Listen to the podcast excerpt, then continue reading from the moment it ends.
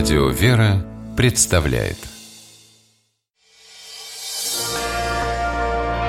Прогулки по Москве О видимом и сокровенном Здравствуйте, дорогие слушатели. Меня зовут Алексей Пичугин, и мы отправляемся гулять по Москве. Гуляем в компании Михаила Хрущева, преподавателя истории, москвоведа. Михаил, здравствуй. Здравствуй, Алексей. Сегодня идем в Замоскворечье, в окрестности Павловской больницы. Выходим из метро Тульская, выходим на улицу Большая Тульская, и по Большой Тульской улице мы идем в сторону перекрестка, большого перекрестка, который перед нами, это улица Даниловский вал. Здесь, пересекая Большую Тульскую улицу, а, соединяясь с Мытной и Малой Тульской, а, входит в улицу Серпуховской вал. А, мы это все пересечение минуем, идем прямо и оказываемся на Подольском шоссе. Итак, начнем с названий. Подольское шоссе получило свое название уже в 20 веке а, по той причине, что если двигаться по этой улице, можно попасть в Варшавское шоссе. Варшавское шоссе проходит через город Подольск. Исторически это место называлось... Мы ли... в обратную сторону идем. Да, мы идем важное. в обратную сторону, в сторону центра, поэтому несколько, некоторая путаница будет. Исторически это место называлось то Большой Серпуховской улицей, она тут рядом проходит, то он называлось Александровский плац. И, наверное... И плац есть, кстати. Да, плац заметен, да. Хотя сейчас большая часть этого плаца носит название сквера имени Чингиза Айтматова. А, откуда взялся плац? Здесь располагались Александровские казармы, построенные, основанные в конце 50-х годов 19 века, построенные в 1870-е. Огромный казарменный комплекс. Здесь э, помещал сразу несколько полков. И э, было даже две полковых церкви в этом комплексе. Одна из них Петропавловская церковь, другая церковь Троицы Живоначальной. А, здесь, а, собственно, на плацу солдаты из казарм отрабатывали шагистику, отрабатывали парадный шаг. А, и тут забавный момент. Тут у нас рядом есть Павловский переулок. Вот до первый Павловский, револю... Э, первый Павловский переулок. До революции он носил название Александровский в честь Александровских казарм, получивших название по Александру II. В советское время его было решено переименовать, и его переименовали Павловский. в Павловский в честь императора Павла I. В честь, Александра. Да, деда Александра II, ну, в честь которого рядом находится, а, собственно, Павловская больница. Надо сказать, что... Но апоплектический удар был вызван все-таки переворотом, поэтому не знаю, почему они переименовали так. Может, не ну, задумались. тут надо пояснить, да, что официальная версия гибели Павла, смерти Павла I был на тот момент, э, на следующий день после его кончины, апоплектический удар. А на самом деле в результате заговора он Ну, гимназисты в, в Российской империи узнали о том, что Павел I был убит из учебника только в 1909 году. Что, в принципе, даже неплохо, наверное.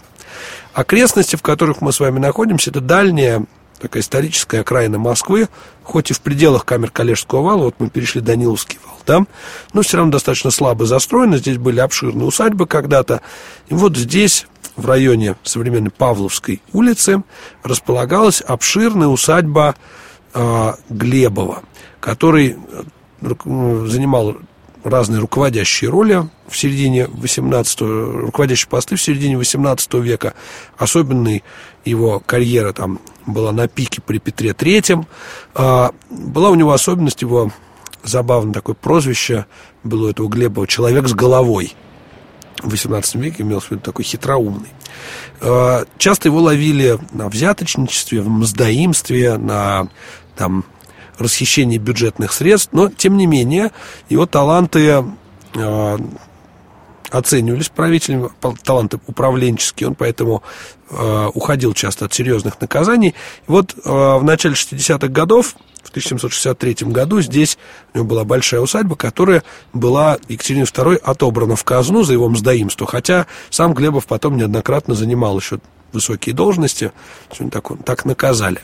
И это усадьба не пропала зря, а была использована для создания богоугодного заведения. В 1762 году императрица Екатерина II приехала, собственно, на венчание на царство в Москву вместе со своим сыном и наследником престола Павла I, еще юным тогда мальчиком. И он очень сильно заболел, находясь в Москве, и э, в октябре 1763 года он выздоровел, и Екатерина II повелела в память о его чудесном выздоровлении организовать больницу для бедных, для людей любого звания, которые готовы которых, э, которых здесь будут бесплатно лечить.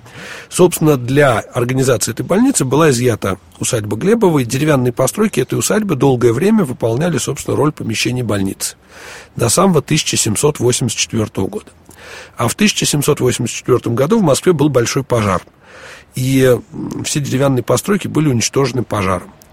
Соответственно, на пустыре, на пепелище решено было возводить новую больницу. И в 1803 году э, Матвей Федорович Казаков достраивает новое здание больницы в стиле классицизма. А тут нужно сказать, что она очень похожа на другое здание работы Казакова, другое больничное здание, Голицынскую больницу на Ленинском проспекте современном, практически идентично. А, больница эта была предназначена для бедных, без всякой оплаты здесь лечили. Ну и как во всех больницах для бедных города Москвы, главной проблемой было даже не вылечить э, пациентов, а потом, после того, как они вылечатся, выписать. Дело в том, что многие хотели там жить. Бедные жители ну, Москвы. естественно, крыша над головой, красивое здание, кормят несколько раз в день. Белье меняют Белье даже меняют. иногда. Вот. В общем, чудесные условия для э, московских низов, поэтому действительно была проблема. А, во время войны 12 года здание практически не пострадало по той причине, что было за, э, за границами плотной застройки.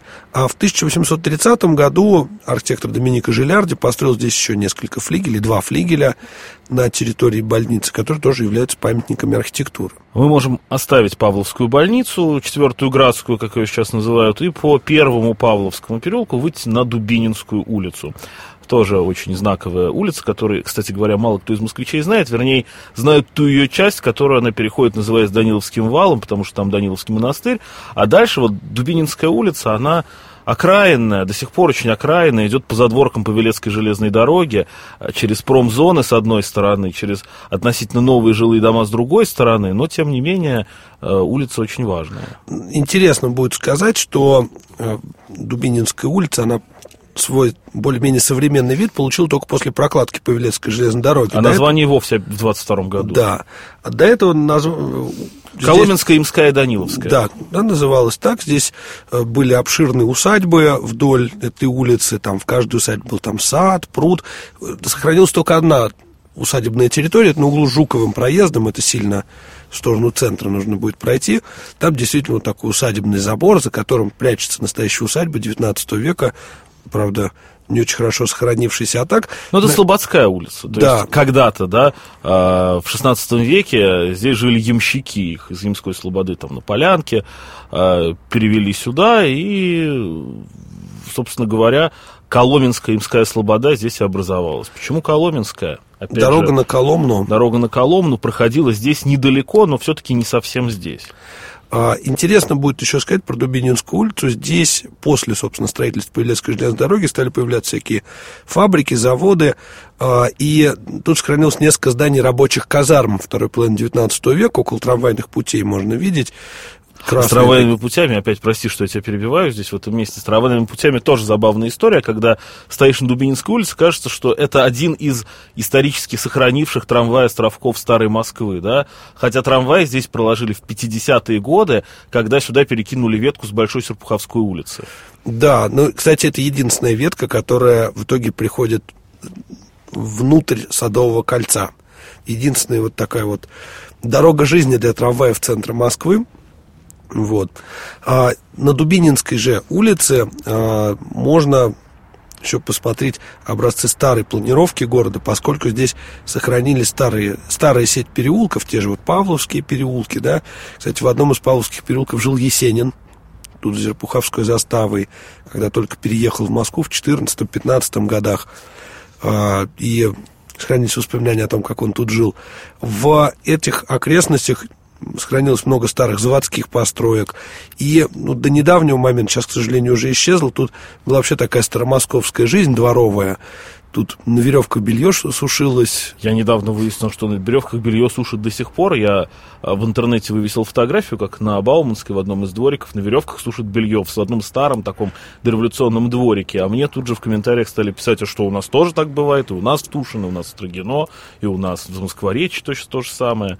То есть такая черта старомосковского, вообще старогородского быта в Москве еще жива. Да что там, я паровозы тут недавно с балкона ночью слушал. Вышел на балкон ночью, а Казанский вокзал относительно недалеко, и оттуда паровозные гудки. Там несколько паровозов ходят, и вот такие призрачные звуки старой Москвы. Ну, вот здесь на Дубининской, кстати, тоже раньше можно было слышать паровозы, а теперь зато по ночам жители слышат прекрасный звон трамваев.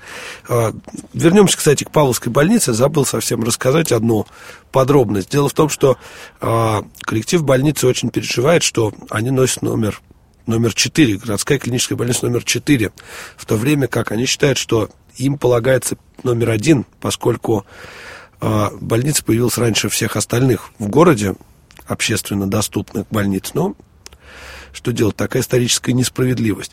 Еще, если уж говорить про вообще весь этот район, это окраина Замоскворечен, интересно тем, что здесь сохранилось большое количество старых заводских жилых домов, вот тех самых рабочих казарм, и можно прямо сейчас посмотреть, в каких условиях жили рабочие на рубеже там 19-20 веков. Погуляли мы сегодня в окрестностях Павловской больницы, Подольскому шоссе, по Дубининской улице с Михаилом Хрущевым, преподавателем истории, москвоведом. Я Алексей Пичугин. Прощаемся с вами. До новых встреч на улицах нашего города. Гуляйте по Москве, любуйтесь ею и любите наш город. До свидания. До свидания. Прогулки по Москве. О видимом и сокровенном.